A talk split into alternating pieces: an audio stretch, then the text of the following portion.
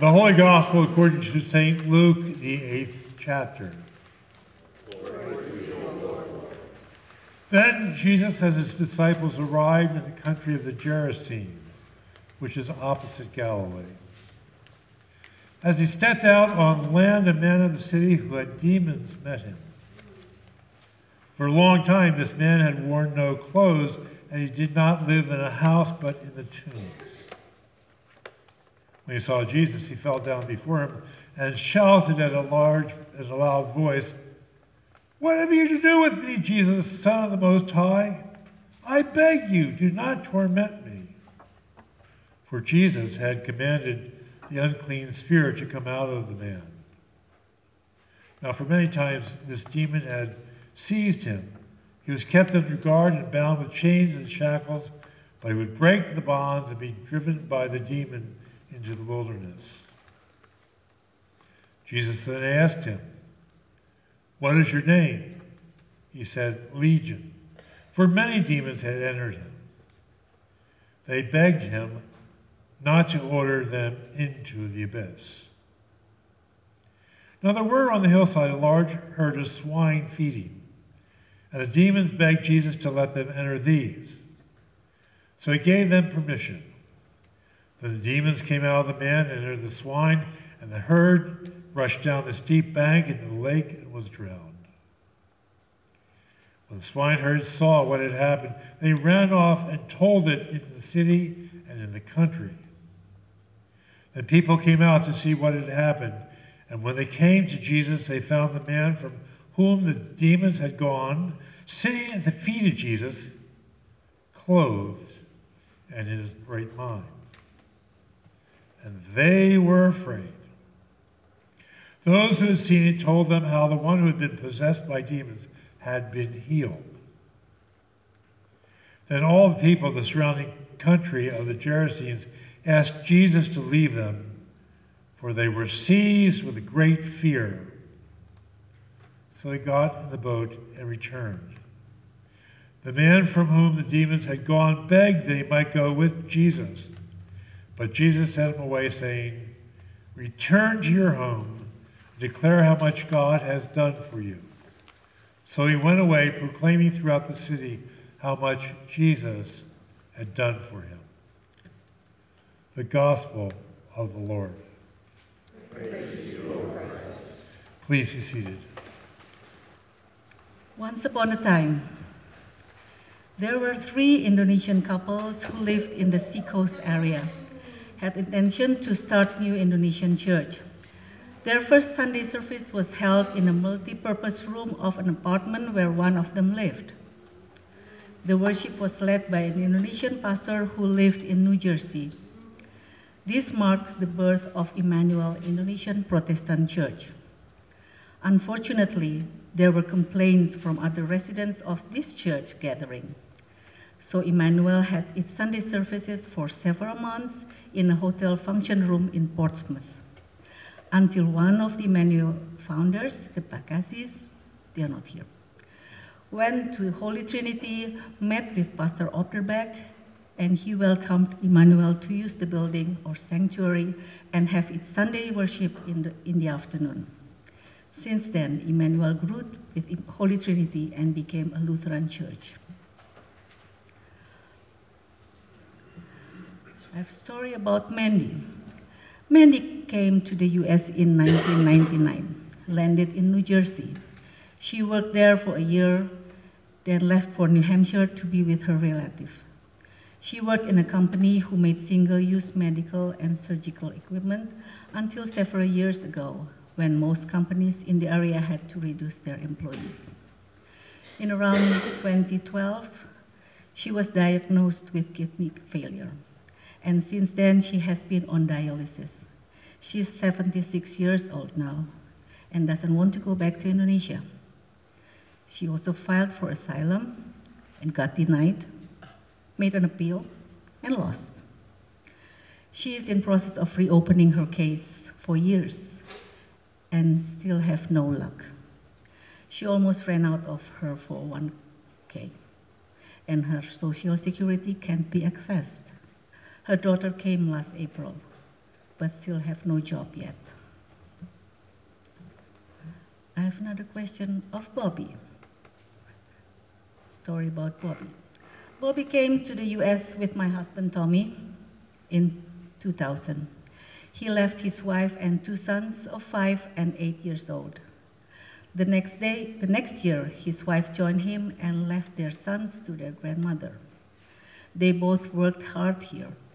Every payday, after taking some for their living expenses, they send their earnings for their sons to pay for school and food. Yes, Indonesia, we must pay to go to school. Bobby and his wife applied for asylum so that they, can, could, they could get their work authorization. After several years, they finally got a court date to only receive a denied decision. They appealed, still lost. And Bobby decided to return to Indonesia voluntarily. Because if he stayed and didn't open a new case, which would cost him another thousands of dollars, he would get detained and deported. Bobby's passport was kept by the ICE. Do you know ICE? Yeah, okay. He had to report to ICE that he would voluntarily return to Indonesia. Then on the departure day, they met him at the airport, followed him until he is boarding. His wife stayed for another year because he, she still had a valid work authorization. Then she could have some income while Bobby tried to find a job in Indonesia. There were no jobs for him. There were only project based jobs, once a month or not at all. He's still with no job until now. His wife can cook and bake and sell those to live.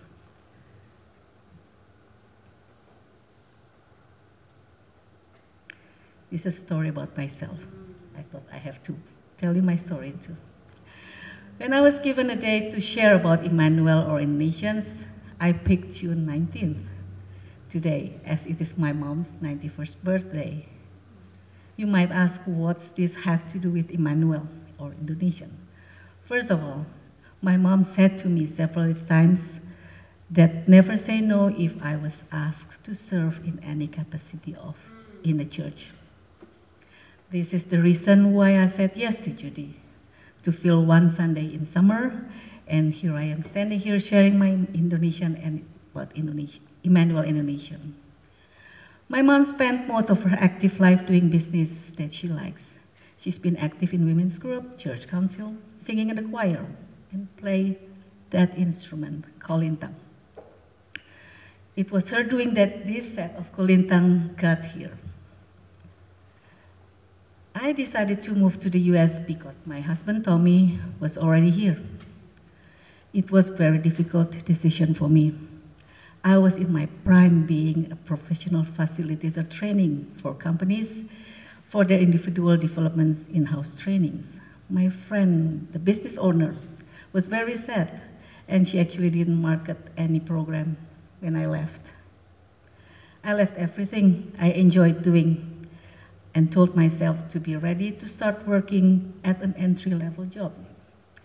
I did it gracefully and with faith that God won't give me a job that I can't do. I believe that if He wants me to come here, He will provide. As for legalities, I got granted to live in the US without having to go through court process at all. Thanks be to God. How about my husband Tommy? But she, since he's here too, and I only get 10 minutes, he will answer any questions you might have after worship.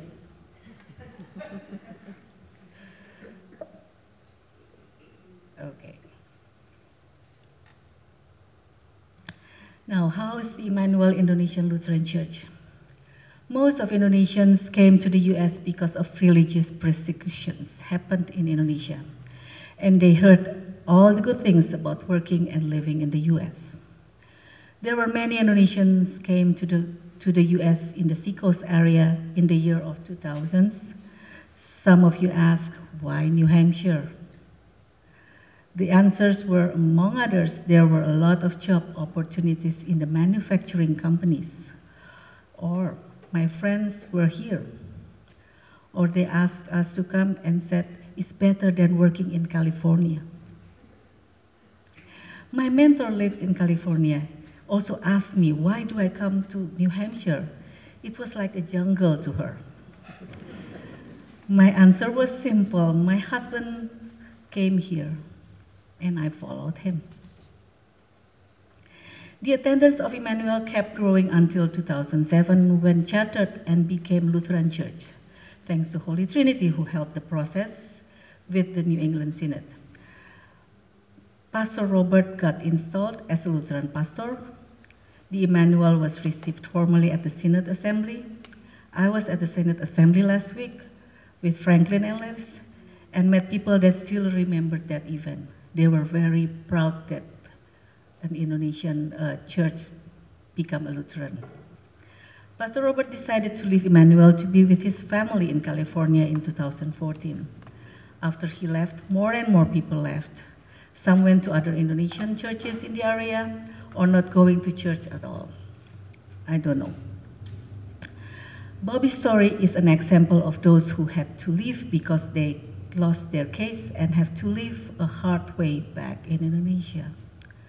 Mandy's story, aside from his her sickness, is an example of those who stay and still don't have legal status or permanent resident status yet. Many of them are worried to get caught, they get caught, detained, and deported. Some of them are lucky enough and they can still renew their work authorization every year, even though the costs getting higher and higher. The remaining members of Emmanuel living conditions are similar to Mandy or myself. Emmanuel has Sunday service at 1 p.m. with about 10 to 20 in attendance. There are several Indonesian pastors who are willing to take turn leading the Sunday service worship for several years. Emmanuel has been praying to get a pastor. God answers our prayer. He sent Pastor Esther Tulung from Indonesia last month. She's sitting at the back there. The plan is she came to get to know Emmanuel and house life in the US, as well as Emmanuel to know more about her. If the initial plan works as expected, then Emmanuel needs to work with the Synod office, might seek help from Emmanuel, Holy Trinity, and solicits assistance in all aspects of legalities to get her and her family an R-type visa. It was faith that the founders planted Emmanuel. It was faith that Mandy, Bobby, and I brought, brought us here. It is faith that Emmanuel still exists.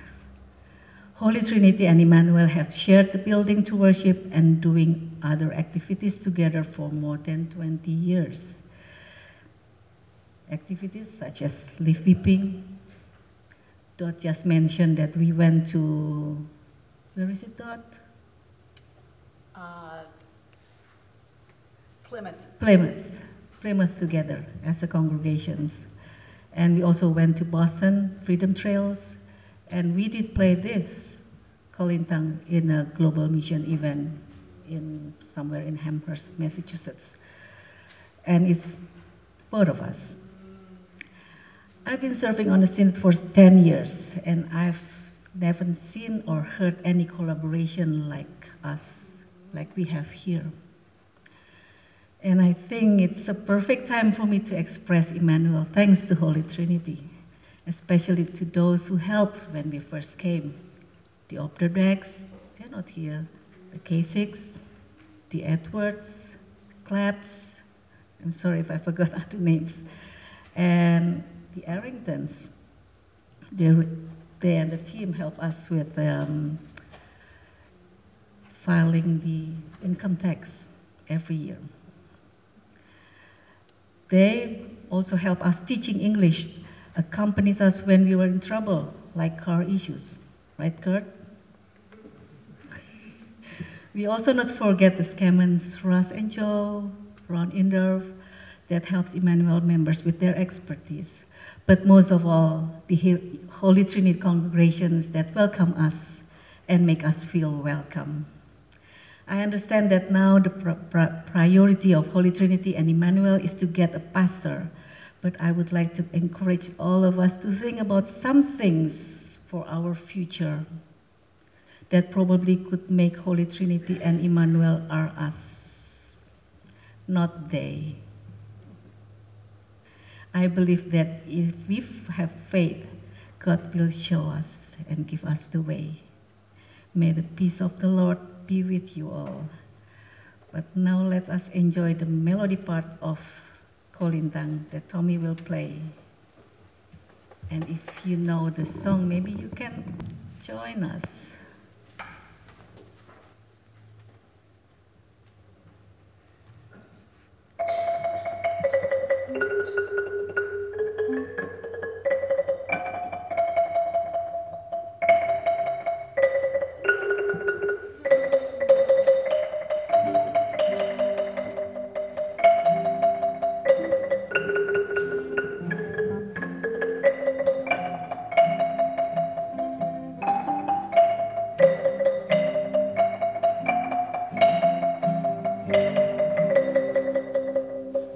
Some thanks the Lord for friends and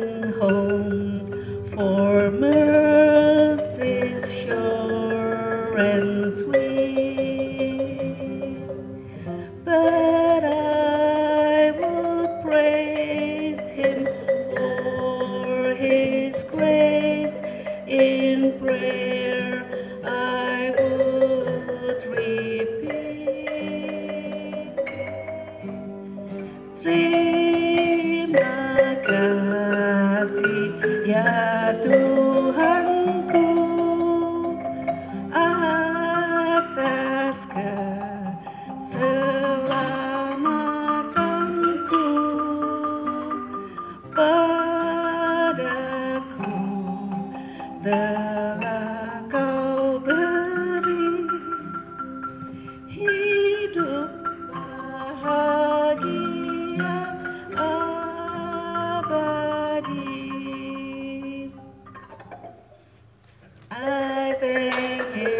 Him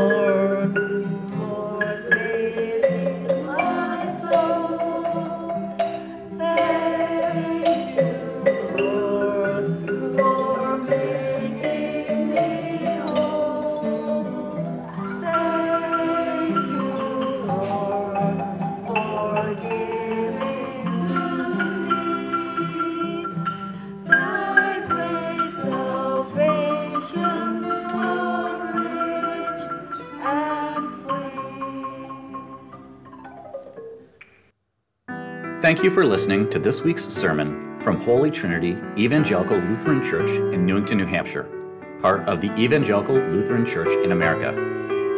You can find us at htelc.com, and don't forget, you are loved.